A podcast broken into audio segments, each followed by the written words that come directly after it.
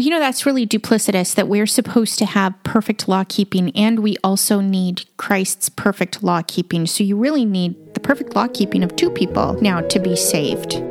Welcome to Former Adventist Podcast. Grab a cup of coffee and join Colleen Tinker and Nikki Stevenson as they discuss their life after Adventism.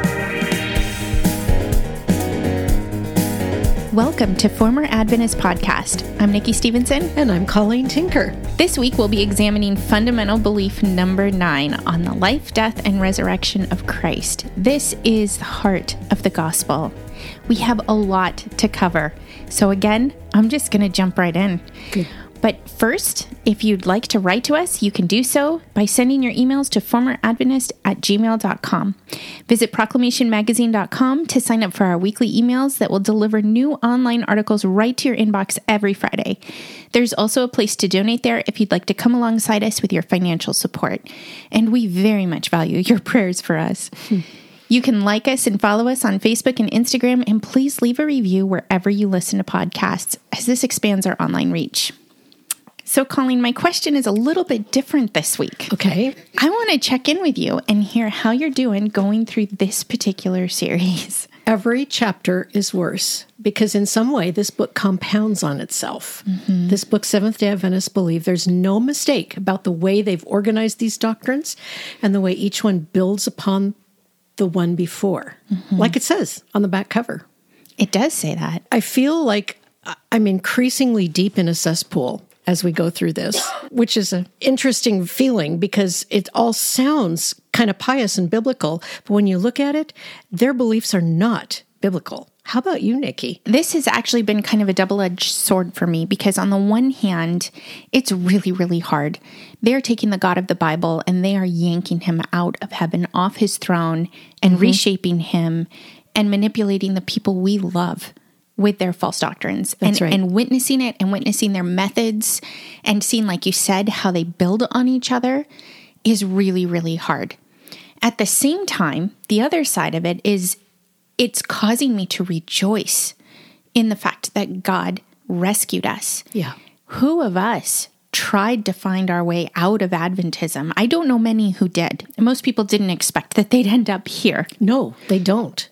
God rescued us. Yeah. And and so that's been a source of rejoicing and worship as I walk through this series, but but it's it's pretty intense. It's difficult. Like you said, the back of the book actually says each of these fundamental beliefs, each one reveals more of what he, Jesus, is like and what a relationship with him means. And they're right. Each one is it's punting you into the next yes. one and it's going to culminate in even greater heresy right. than the one before. It's a little overwhelming. And I have to say that today's fundamental belief is extremely upsetting to me because it covers the heart of what should be the gospel. And you know, it's so funny, Nikki, because we spent a lot of time collectively, hours and hours going through this chapter yeah. separately and combining our thoughts as we talked about it. And it was just when we sat down to record that we realized the title of this chapter misquotes the important essence of the gospel. It says the life, death, and resurrection of Christ. What is the actual biblical definition of the gospel?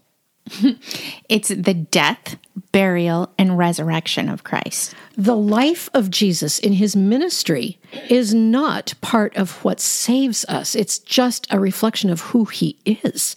But in Adventism, his life is part of what we have to have to be saved why don't we start by reading the definition of the gospel out of 1 Corinthians 15, the core central passage that defines the basic elements of the gospel. I feel like we need to do this before we talk about this chapter, just so everybody listening remembers what is the gospel. And you know, as an Adventist, I had no idea how to define the gospel. Could you have defined the gospel? No, I would have tried. I probably would have referenced the cross mm-hmm. somehow. I would have too. Three angels' message would have been in there. A Sabbath would have been in there. Mm-hmm. The law. Okay, what's the gospel according to Paul in 1 Corinthians 15?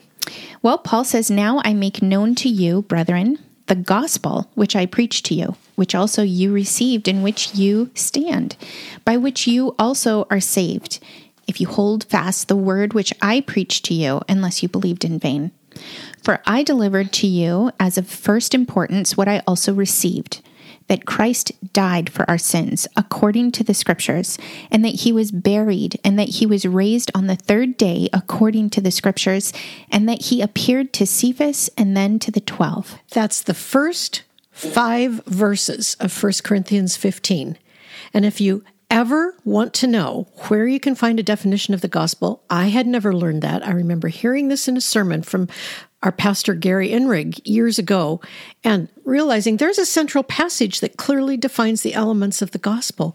And I noticed that his burial is included, mm-hmm. and it's not his pre cross life that's part of the actual gospel. Mm-hmm. That's really important to remember as we start into this chapter, which twists so many of the words Scripture uses and leaves Adventism with a murky, difficult, vague concept of what Jesus came to do. And I know as an Adventist, I just never understood exactly what his death was about, what his resurrection was about. It was all representative of something. And I knew I was horrifyingly guilty.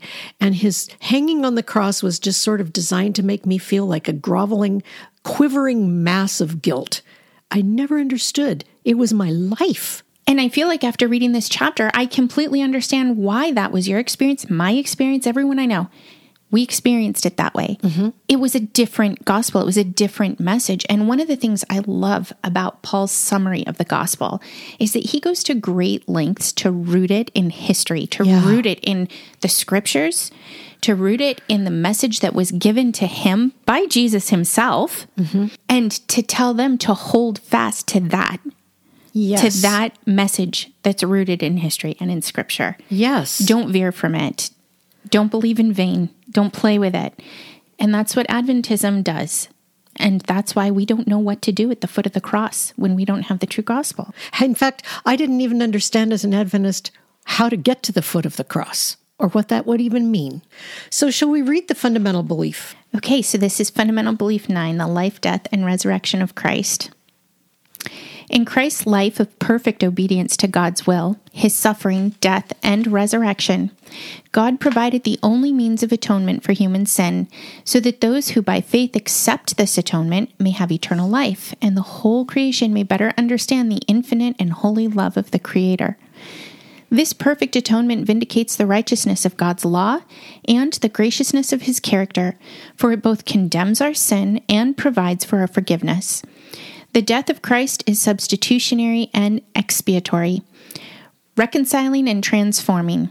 The bodily resurrection of Christ proclaims God's triumph over the forces of evil, and for those who accept the atonement, assures their final victory over sin and death. It declares the lordship of Jesus Christ, before whom every knee in heaven and on earth will bow. Well, Nikki, what rings a warning bell in the fundamental belief? All of it? Yeah. I'm sorry, my answers are always so general when you ask me that, but it's hard to know where to start. Mm-hmm. This first sentence takes that same order. Yes. Christ's life of perfect obedience to God's will. Well, yeah, that's important. We studied that in Hebrews when we talked right. about him being made perfect. We know that Christ submitting to the Father is extremely important, but what they're saying is is something very different. They're talking about him showing us how to keep the law. That's right. That's exactly what they're saying. In his life of perfect obedience to God's will, and we will find as we look further into this chapter that that's exactly what they say that Jesus' perfect law keeping is necessary for us to be saved. And it's necessary because that's his cloak of righteousness, which he places on us. That's the Adventist belief that Jesus' perfect life of perfect law keeping is the righteousness that he gives us. And that's not what scripture says. It's just so frustrating to me that in Adventism, the belief is that Jesus had to be able to sin in order to be our Savior. I was actively taught that. Me too. In Bible class in Adventist school. He had to be able to sin to be our Savior. In other words, he had to keep the law perfectly because part of our salvation was being given both the example and his power to keep the law. And if we didn't keep the law, there's no salvation. So the cross is like secondary to the fact that Adventists see him as this perfect law keeper. Okay, I'm getting a little heated up here. But that's how they lead in this statement. But as Paul declares the gospel, what doesn't he say is necessary for our salvation that this says is? Law keeping. Yes. Jesus' keeping of the law is not what saved us. And they also indicate in this chapter that the fact that he kept the law is what qualified him to be our Savior. And I want to say, no, he kept the law because he was sinless, because he was God, because he was spiritually alive. That concept is missing from this chapter. They miss the fact that the law testifies of Christ. It is Yes. a witness to the Messiah. So when the Christ came, he had a unique, one time unrepeatable relationship with the law. He was the substance of the shadow, he Yes. fulfilled it, and it was all purpose to reveal who he was. Use the illustration you gave me before we started recording. I have come to think about the law and and the Lord as almost like a lock and a key. God created this system. He Mm-hmm. created the law to reveal the Messiah. Yes. There was a purpose for this. It culminates in this. Scripture says that he was witnessed by the law and the prophets. That's Romans 3 20 and 21. So then Jesus comes and he is the only key that can fit into this lock. Mm-hmm. And so his relationship to the law, it's unique. So when he goes and he heals someone on the Sabbath or he tells someone to carry their mat on the Sabbath, the rulers of the day say, hey, he's breaking the law. Yes. But he can't break the law because he's here to reveal who he is. Yes. He was healing and touching people, sick people, and not going and cleansing afterwards. Right. Only he can do that without breaking the law because he's God. He was revealing who he was. It wasn't his law keeping that qualified him to be our Savior. That's very different from what both this chapter says and the way I learned about him. Could you almost say that his life under the law is what showed us he was qualified to Yes. be our Savior? But it wasn't part of what saves us per se. It's not his law keeping that he gives us. It's not the ability to keep the law that he gives us. He gives us himself. Romans says that now the righteousness of God has been manifested apart from the law. Right. And that's in the Lord Jesus. And it's Jesus himself, the righteous God the Son, second person of the Trinity, who gives us his identity, as Paul says in Philippians 3 9. The righteousness of Christ is ours. That's not law keeping Jesus. That's God the Son who became incarnate man. This is the righteousness of God Himself that's applied to us when we trust Him. And this chapter just plays with the words of Scripture and leads with Jesus' law keeping as the first part of the formula they say is necessary for us to be saved. And they redefine all kinds of scripture to make that happen. Yes, they do. You know, one of the texts that they use comes out of Romans 8 when they say that he came and he died so that the righteous requirement of the law would be fulfilled in us. They use that to say his obedience to the law would be fulfilled in us. They do say that. That text comes in the context of Christ condemning sin in the flesh. He did that on the cross. Yes. So he condemned sin in the flesh so that the righteous requirement, singular, mm-hmm. of the law would be fulfilled in us. That's the sentencing. Yes. That's his substitutionary death. The righteous requirement of the law is death for sin. That's and we all deserved that sentencing, and Christ fulfilled it for us. It wasn't about keeping the thou shalt nots. It was about fulfilling the death sentence and breaking the curse of death. That does not mean anybody is given permission to sin. No. Jesus didn't have permission to sin. He was God, and that's how he kept the law. He was spiritually alive as Jesus the man. He was God the Son, both together. He could not sin in some mysterious way it, that is not revealed to us, but it's part of that hypostatic union. Jesus couldn't fail. And that's why he's our Savior, not because he kept the law related to all of this, right in the first page of this chapter, it says John the Revelator sees a lamb that had been slain, but now is alive and empowered with the Spirit. There's something wrong with that. Now, in John, the reference in this sentence is that John sees a vision And it says, And I saw between the throne, with the four living creatures and the elders, a lamb standing as if slain, having seven horns and seven eyes, which are the seven spirits of God sent out into all the earth. And he came and took the book out of the right hand of him who sat on the throne. Now, the author of this Seventh day Adventist believe takes that passage and says that that means that the lamb is empowered with the Spirit. The figurative language in that vision is basically saying the perfect number of seven indicates that he has the full power of God, the Spirit of God, God the Father, God the Son. The Lamb has all the wisdom and power of God. But this book is making him separated from the rest of the Trinity. it's revealing their tritheism again. Yeah, that's all over this book. And if you just keep reading through that passage, you'll see that Jesus received worship. Only God receives that's worship. Right. He received the prayers of the saints. Only God receives the prayers right. of the saints. He was God. This throne room scene showed us that God died for us. That's right. Oh, that's such a powerful sentence. God died for us. And this isn't God the Son, Jesus the man, a lamb that was slain being filled with the Spirit. This is God who is one with the Spirit, the triune God. This isn't Jesus being externally filled with the Spirit so he has some kind of power he wouldn't have had without the Spirit. Mm-hmm. But Adventism betrays its tritheism. It cannot have Almighty God and Jesus being synonymous, or their entire false gospel breaks apart. They make God a unity, not a trinity. Yeah. A unity of three, as they say, co eternal persons who they say are separate beings. Mm-hmm. Right after that, mm-hmm.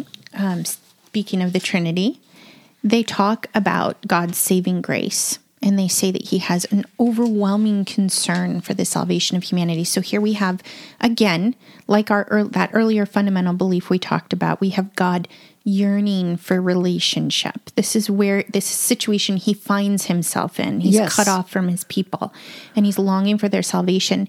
And they say the members of the Godhead are allied in the work of bringing people back into union with their creator. So here again, mm-hmm. we have a unity and not a trinity. One will doesn't ally with itself. God is a trinity, three co equal, co eternal persons, one in essence, nature, power, and will. And again, in this book, we see God's will is separated into three. Yes, that's a really important point. As we move into this second section of the book, which is, as you mentioned, God's saving grace, we find this book portraying God as, as you said, yearning for his people and inviting them into relationship with him. On page 122 of this book, it says that God extends an invitation to salvation, but his love necessitates his permitting each person to have freedom of choice in responding. Now, are we asked to believe? Yes. Are we asked to respond when we see the truth of who Jesus is? Yes. But we are not characterized in Scripture as being invited asking us to respond and have choice in salvation. Now, I am not saying we don't have a response that we are asked to give, but the Bible also teaches that God knows, calls, foreknows, predestines all things. He is sovereign and he knows his own from the foundation of the world. This book never presents that picture. It never presents the picture of God who knows his own from before creation and arranges for their salvation. This is showing a God who is somewhat needy and weak and limits himself to our choice and our desire for him, longing, longing for us to come to him. The Bible doesn't describe God that way. No, absolutely not. And the sentence right after the one you just read says coercion, a method contrary to his character, can have no part in his strategy. So they're constantly maligning the way scripture represents God. They're mocking the God of the Bible. Yes. When they suggest that God's sovereignty in our salvation is coercion. It is not coercion. And he does tell us to respond by believing. There's a tension there we can't explain. It doesn't fit any of the classic isms, but the Bible teaches both things. Both things are true. And we have to know that when we hear the gospel of our salvation and believe, that is not opposed to the fact that God foreknows his own and calls his own. None of these things cancel each other out. We can't explain it, but we have to know that what the Bible says is true. And we have to remember that scripture tells us not to go beyond what is written. And I see this even outside of Adventism where I people play with this issue. Why did God put the tree in the garden? Well, mm-hmm. because he wanted us to have a choice and you can't force love. And let's go with what scripture says. We don't always get to know why God does what he does. That's right. We only know what he tells us. And he tells us that he's sovereign over all of this. And he tells us that he created us to have a responsibility to choose. Yes, he does. We also then see that this book says God wants to change sinners into saints. Well, I will agree that in a sense that's true. But what this book is saying that God wants to make people who sin into people who don't sin. And that is what they say Jesus died to do. Jesus died to help us to stop sinning. No, this book never ever deals with the idea. This chapter never deals with the idea that we are born spiritually dead that Jesus came to earth as a spiritually alive human who is also God the Son, took our sin into himself and died to pay the price for our sin so that we can believe in him and have spiritual life. A saint in scripture is one who believes God, who trusts God, who acts on God's word who believes in Jesus, whom God sent. And the New Testament is very clear that when we believe, we are born again and sealed with the Holy Spirit. That is salvation. That is the definition of a saint. One who believes God and has the life of God in him because he has believed in the cross and resurrection of the Son. So as they move through this process of God turning sinners into saints, mm-hmm. they start with our nature in a sense. Yeah, in a sense, they do. They have a section titled God's Wrath Against Sin. And their first sentence says the original transgression created in the human mind yes. a disposition of enmity against God. I emphasize mind because in Adventism, the human nature is not that we are born dead in sin, that we are spiritually dead and need new life. It's that our mind has problems. Our mind has a tendency to sin. We're kind of set up to fail. And we'll see later in the chapter that they actually talk about the mind being literally where the Holy Spirit dwells. Yes. So this is kind of an important point that they are saying that our mind, our disposition is enmity against God. And then they go on and they talk about wrath against sin. And you had some reactions to this. Oh, yes, I did. Because this book presents God's wrath against sin as a theoretical, objective thing. I actually learned or heard, I've heard many Adventist pastors talk about the fact that God actually doesn't have wrath, that Jesus didn't take the wrath of God. Now, this book does say he took the wrath of God against sin. But it's such an important distinction that I think most people wouldn't even catch if you hadn't been steeped in this idea that God is not wrathful, and that's what makes the Adventist God such a much better God. He would never burn his enemies in hell. He doesn't have wrath. That's a false God. And I mean, I know how Adventists talk about this. So when I see that this book says God has wrath against sin, and I read how they describe it, I'm realizing they're separating sin from the sinner. And that was also something I learned as an Adventist. Oh, God hates sin, but he loves the sinner. Yes, God so loved the world, he gave his only begotten Son. Yes, he loves his creation. But the fact is, God's wrath is turned towards those who sin unrepentantly. And Romans 1 makes that extremely clear. Mm-hmm. Romans 1 says the wrath of God is being poured out on all of those who refuse to acknowledge God, who give in to their depravity, who indulge their passions and depraved natures. It is now being poured out on them. God has wrath, not only against sin, but wrath that is turned against unrepentant sinners. And that's really important to know. The Bible does teach that. That doesn't mean that God's wrath makes him disdain his own creation and say, well, pshaw, off with them. If he did, Jesus wouldn't have come. But God has wrath against sin, and it's turned against the sinners who refuse to believe. That's it, right there, who refuse to believe. Now, that was something else I noticed when they talked about wrath.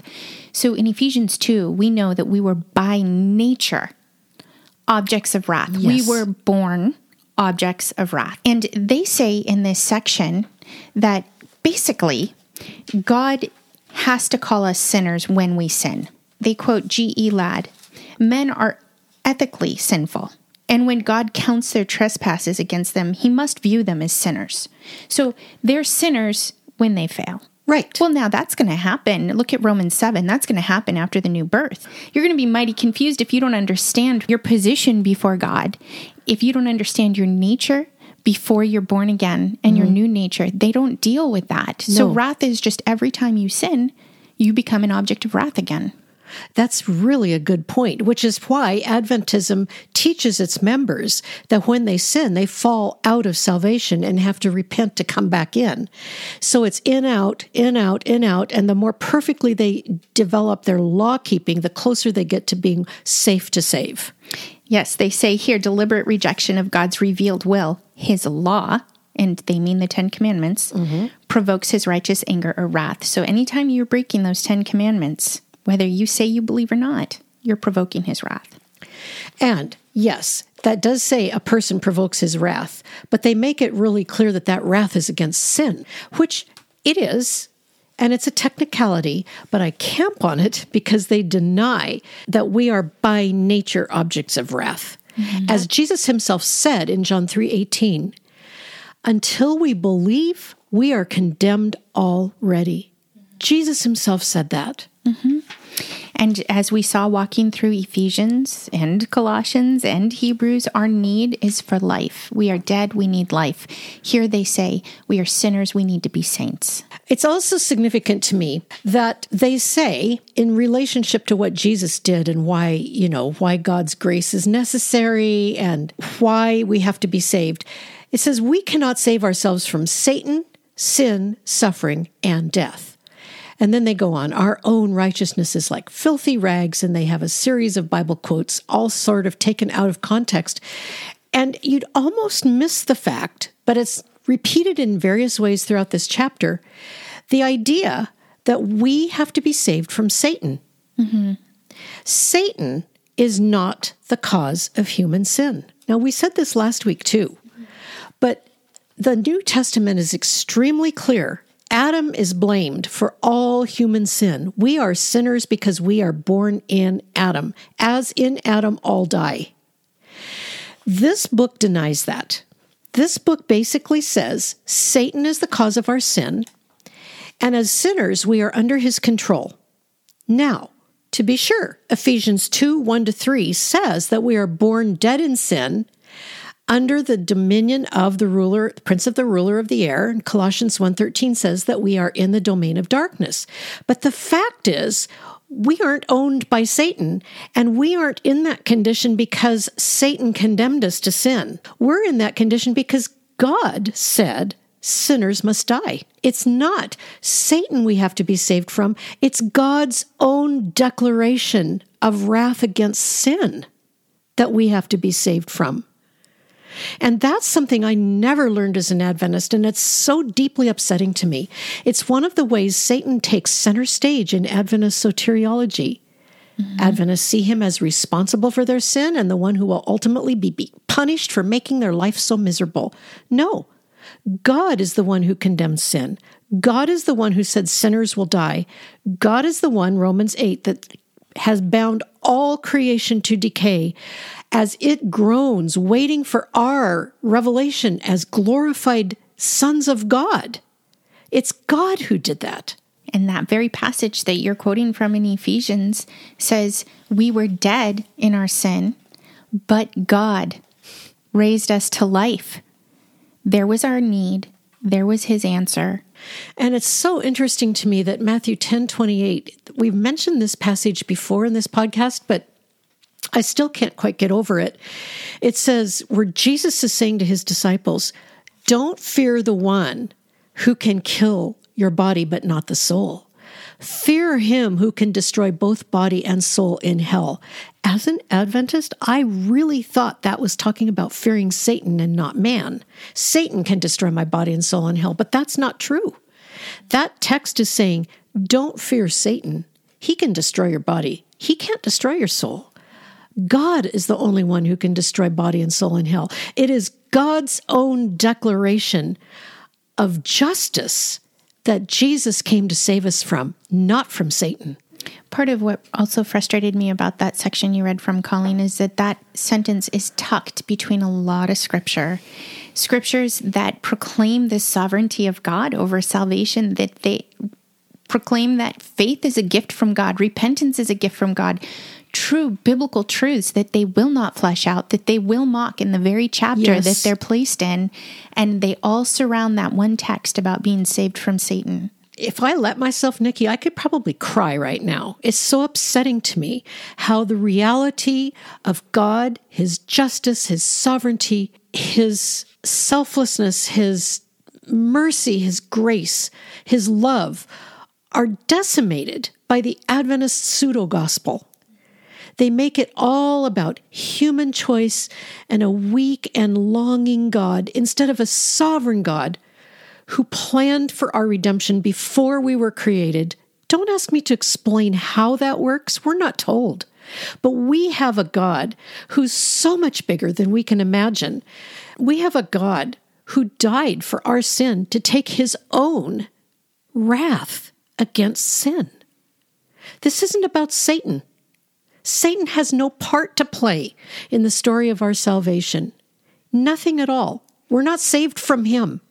No, when we talk about this, we're talking about that unconditional covenant with Abraham. When Abraham was asleep and God himself walked through the cut pieces, there was nothing of Satan in that. No. This is God doing God's work, which God declared, and we are the recipients of it by faith. Yes. Abraham didn't participate in that covenant, he didn't promise to obey. And just saying, I've been writing commentaries on the Sabbath school lessons this quarter, which are about, quotes, the covenant, the promise. And these Sabbath school lessons are saying typical Adventism, that there's only one covenant, and that really the only thing new about the new covenant is the word new they actually say that. And they say that, you know, there's a little further revelation of God because Jesus has now come. They never say that it's actually a new covenant based on a new priesthood, based on a new foundation. You can't have the law in the new covenant because we have a new priesthood. It's a new law. And this chapter is denying what Jesus actually came and did we move into a section that's the, the title of it is Christ's Ministry of Reconciliation. And this is one more section where words are played with, and words are redefined, and innuendos are mentioned, and it completely destroys the magnitude of what Jesus has done. So, as they introduce this section, one of the things they say is that God took the initiative in restoring the broken relationship between humanity and Himself. And you know, when I read these chapters, sometimes I just want to jump out of my seat mm-hmm. because I want to say, God knew what was going to happen before yes. He created us. Of course, He took the initiative. This isn't like plan B. Okay, they messed up. I guess I'll go look for them. Yeah. I'll go to the garden and I'll wander around and call for them. Or I'm going to reach out because they're not going to reach out first. Because I'm the bigger person. he initiated the entire creation of humanity. Exactly. Exactly. so there's just something about the way they speak of him that brings him down off his sovereign throne. I know.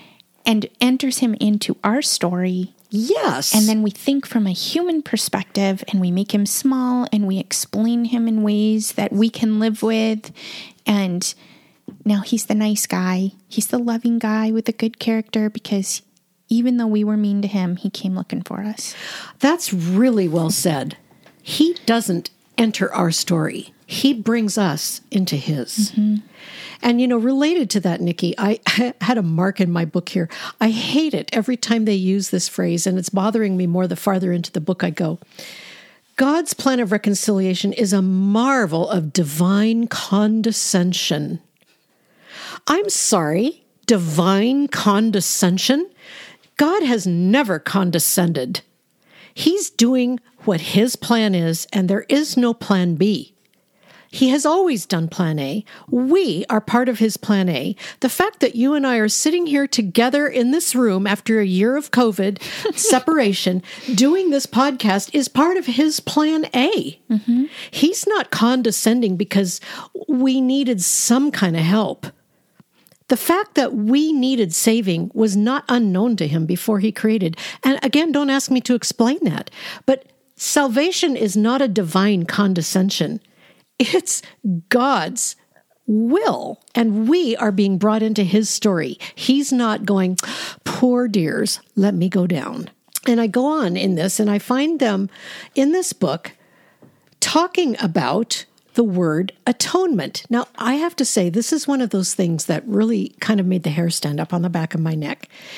This book is saying the process of reconciliation has been associated with the term atonement. And then they go on to say exactly what I was taught in Adventist school.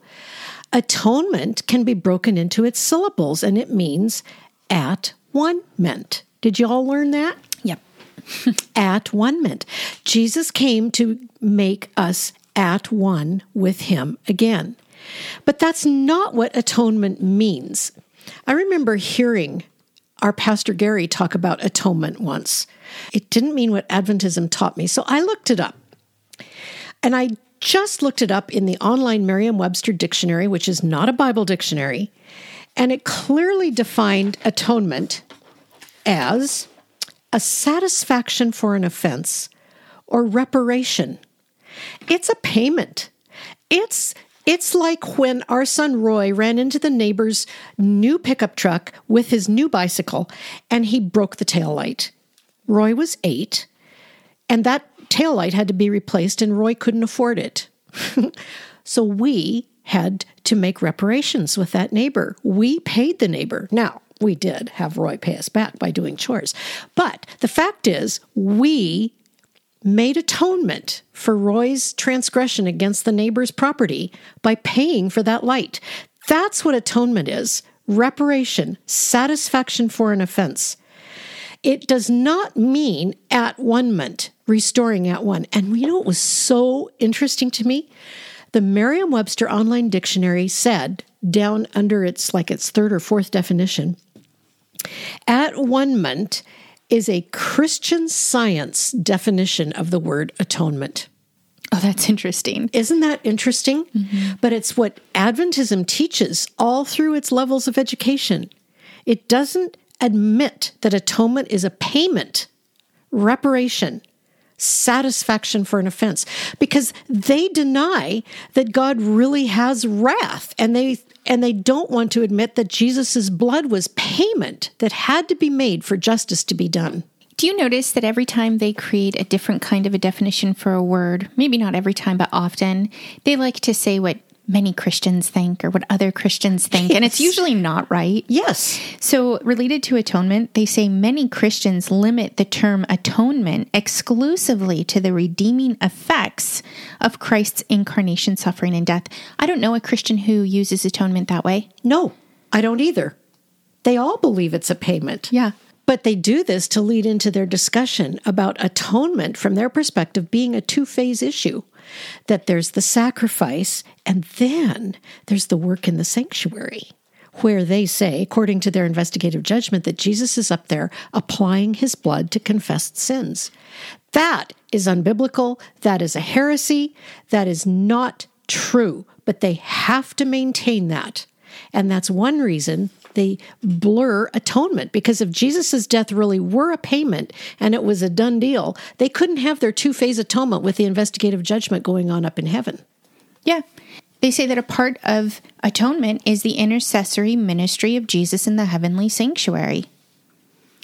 And they refer the reader to chapter 24, of course. Of this book. Mm-hmm. Hebrews does tell us that Jesus forever lives to make intercession for us. But that doesn't mean he's up there puttering around a sanctuary and an altar and records of sin and sprinkling blood.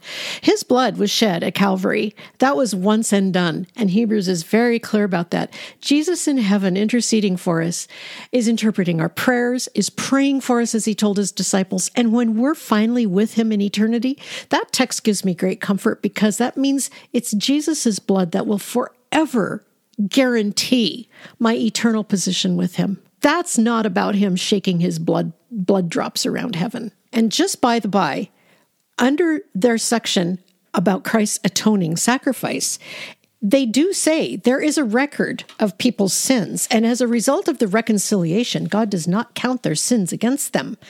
But then they go on to say this doesn't mean God dismisses punishment. Rather, it means that God has found a way to grant pardon to repentant sinners while still upholding the justice of his eternal law. Well, once again, this is gobbledygook, but the fact is, when we trust Jesus, there is no more record of our sins. Even the Old Testament said, He has put our sins as far from Him as east is from the west. When we trust Jesus and repent and know that He has died for our sin, our sins do not stand against us any longer. There's no record of our sins. Yeah, and you know, for those of you who don't understand the investigative judgment, I think it's worth pointing out that believers enter into judgment upon belief. And there's ongoing record of our sins in heaven in Adventism. Oh, yes. Sorry, Colleen's looking concerned. in Adventism, Yeah. there are angels keeping record of our sins Yeah. as believers, and we have to repent and apply God, the blood of Jesus to Yes. each one of those sins. So the sentence that you read.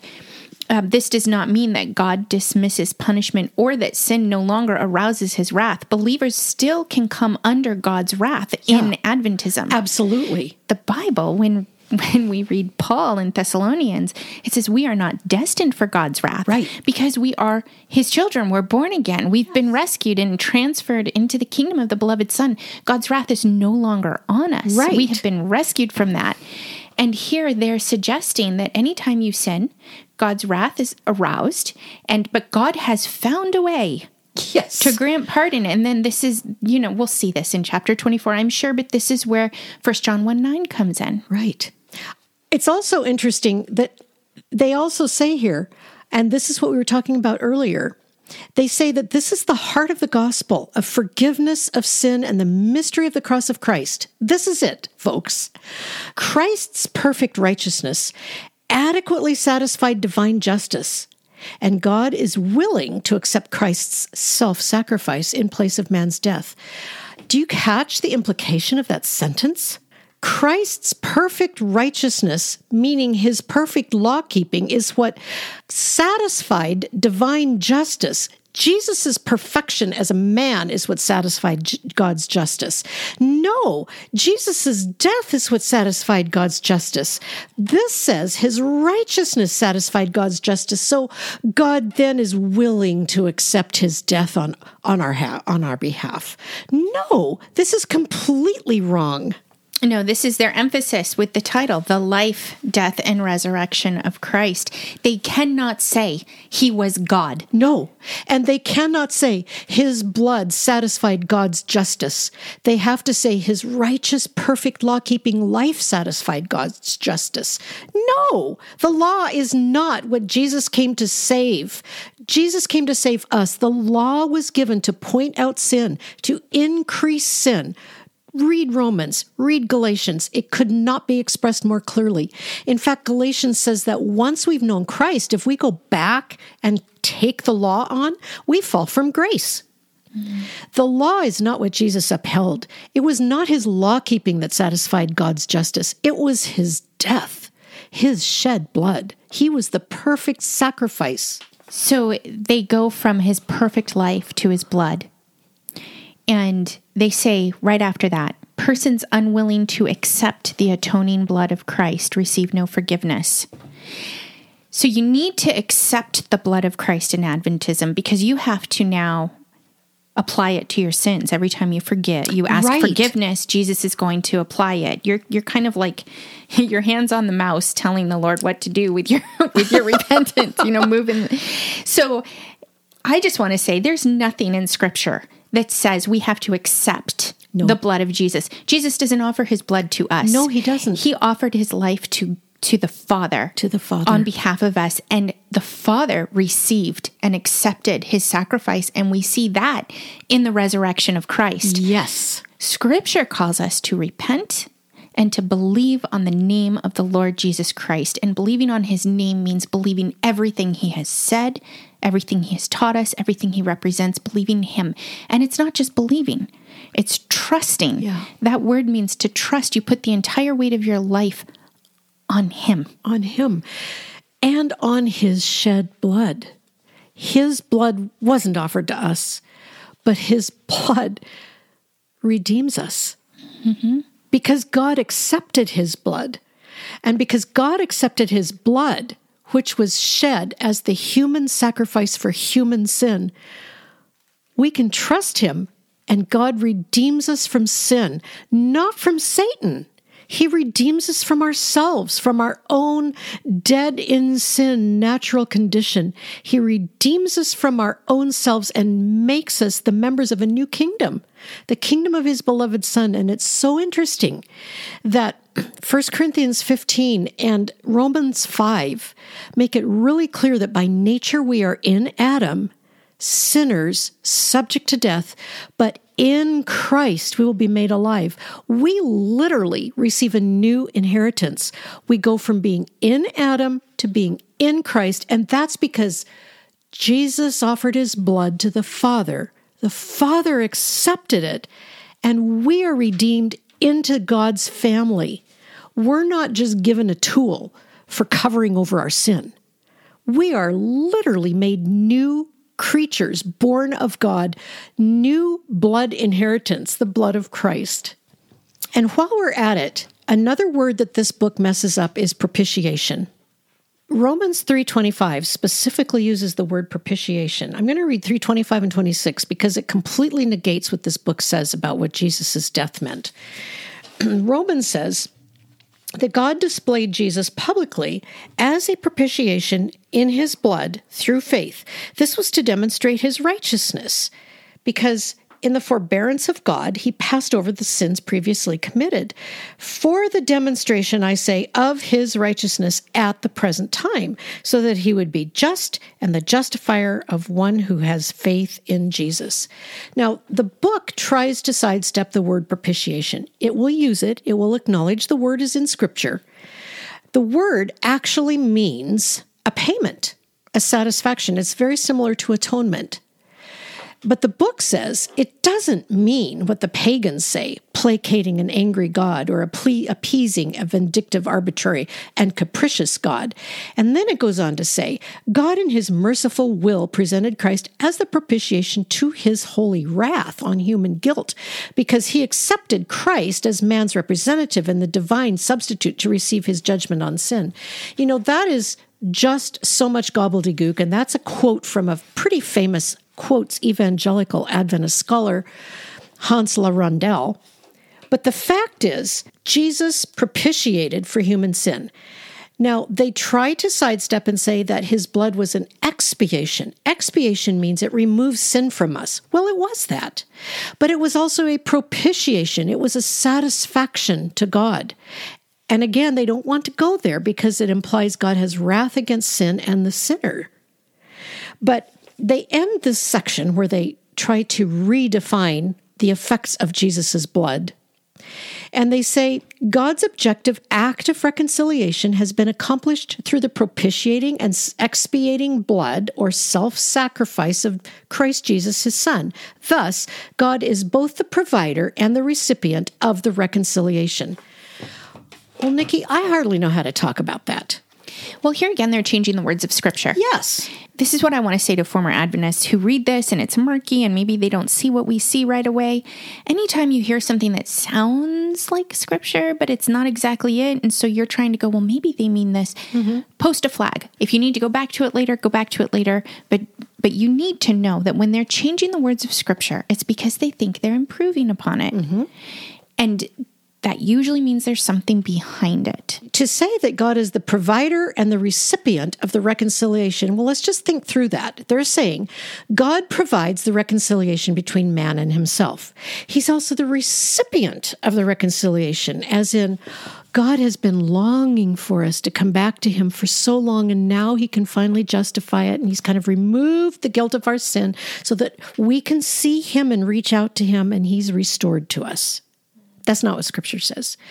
What I just read in Romans 3 says Jesus was given as a propitiation in His blood, a satisfaction to God.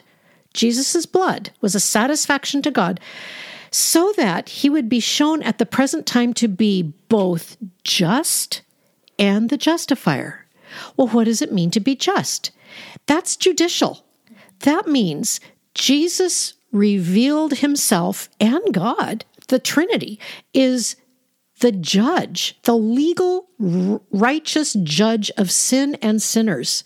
And by dying for our sins, Jesus showed himself to be just. Our sin had to be paid for, not just eradicated or covered over or excused or forgiven. It had to be paid for. God had to be satisfied that sinners' sin was paid for fully. And that's what Jesus showed. He is just. He shed just blood for human sin. It was a just sacrifice for all our sin. But he's also the justifier.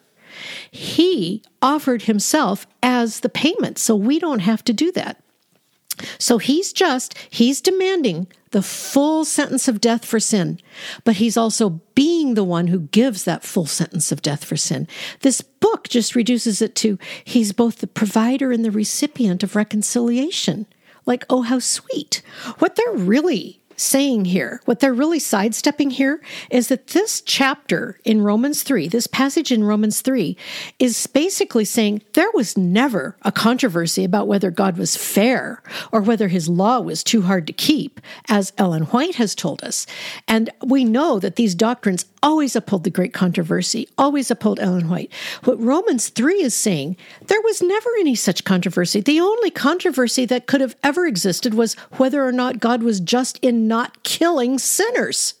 Right. And when Jesus came and died, he showed that he was just. His blood was the just payment for all sinners for all time. That was the only unanswered question. And Jesus came and showed God is just.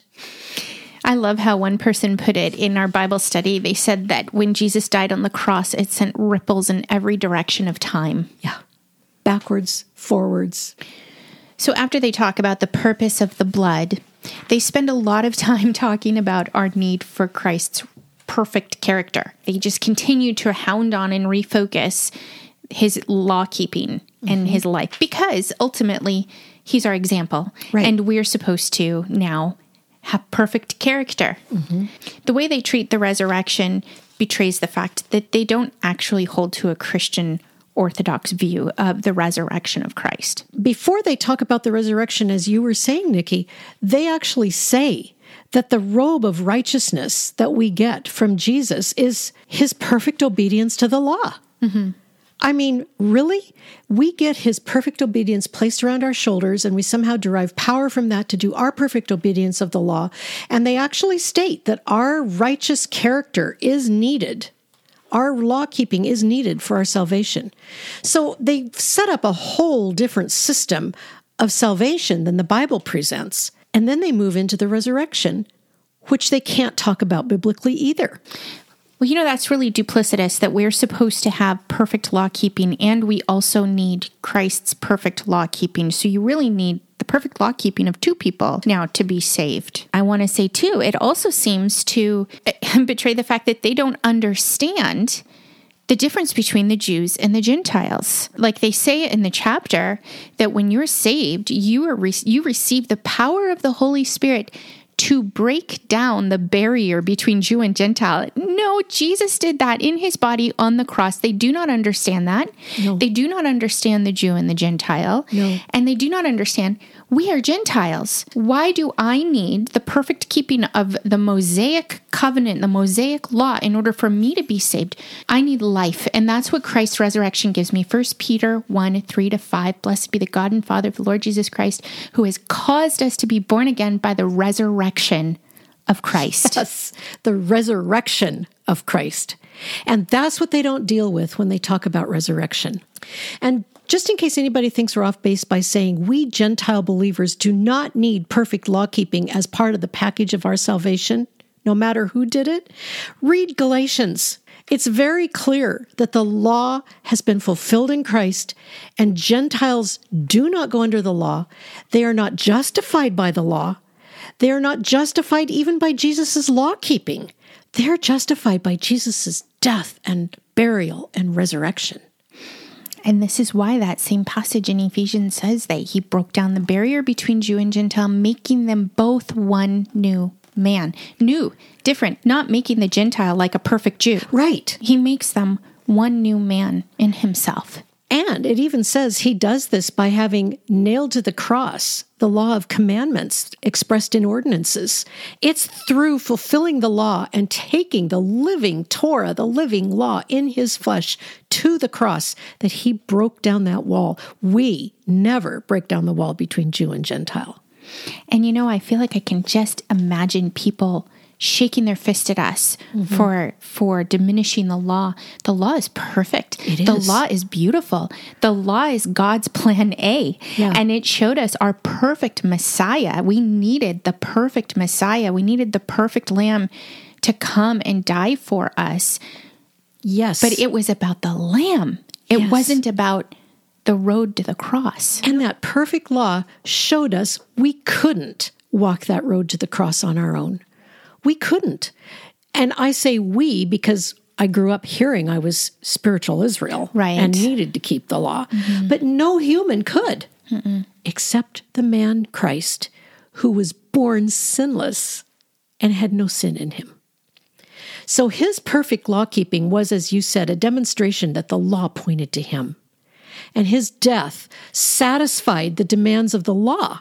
And I didn't understand that as an Adventist. I didn't understand that his fulfilling of the law really culminated in taking its death sentence. He took its death sentence and he broke the curse of that death sentence. And that's the resurrection that Adventism doesn't know how to talk about.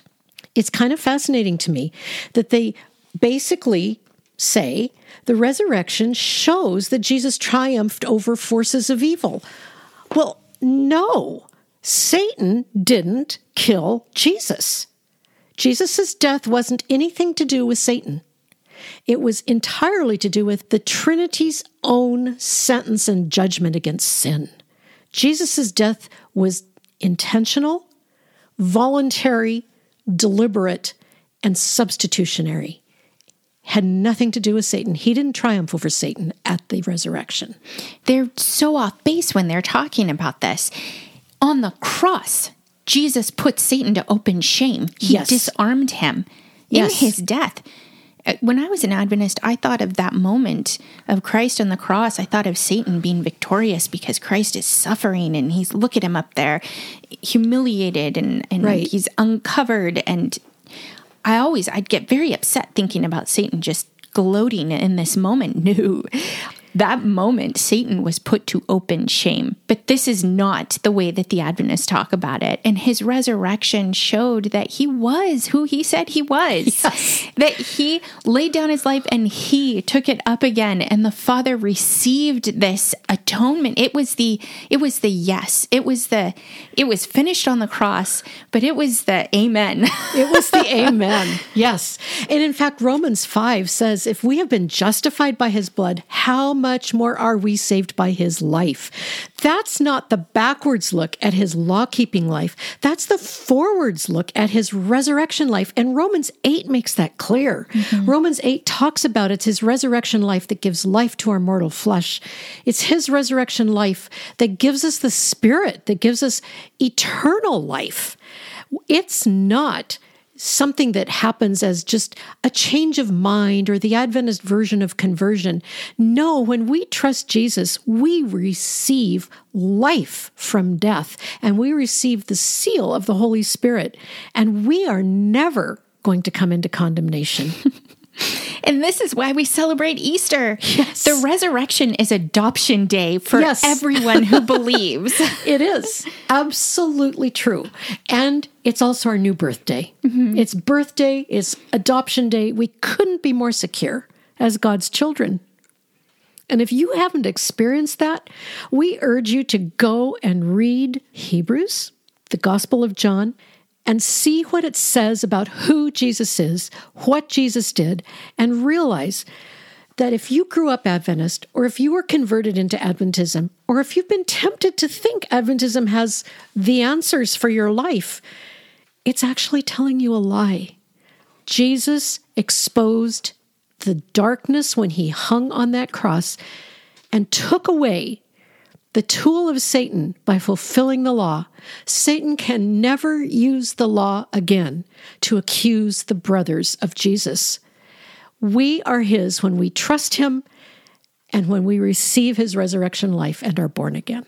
So if you have questions or comments for us, write to us at formeradventist at gmail.com. Visit proclamationmagazine.com to sign up for our weekly emails. There's also a place there to donate if you'd like to come alongside us with your financial support.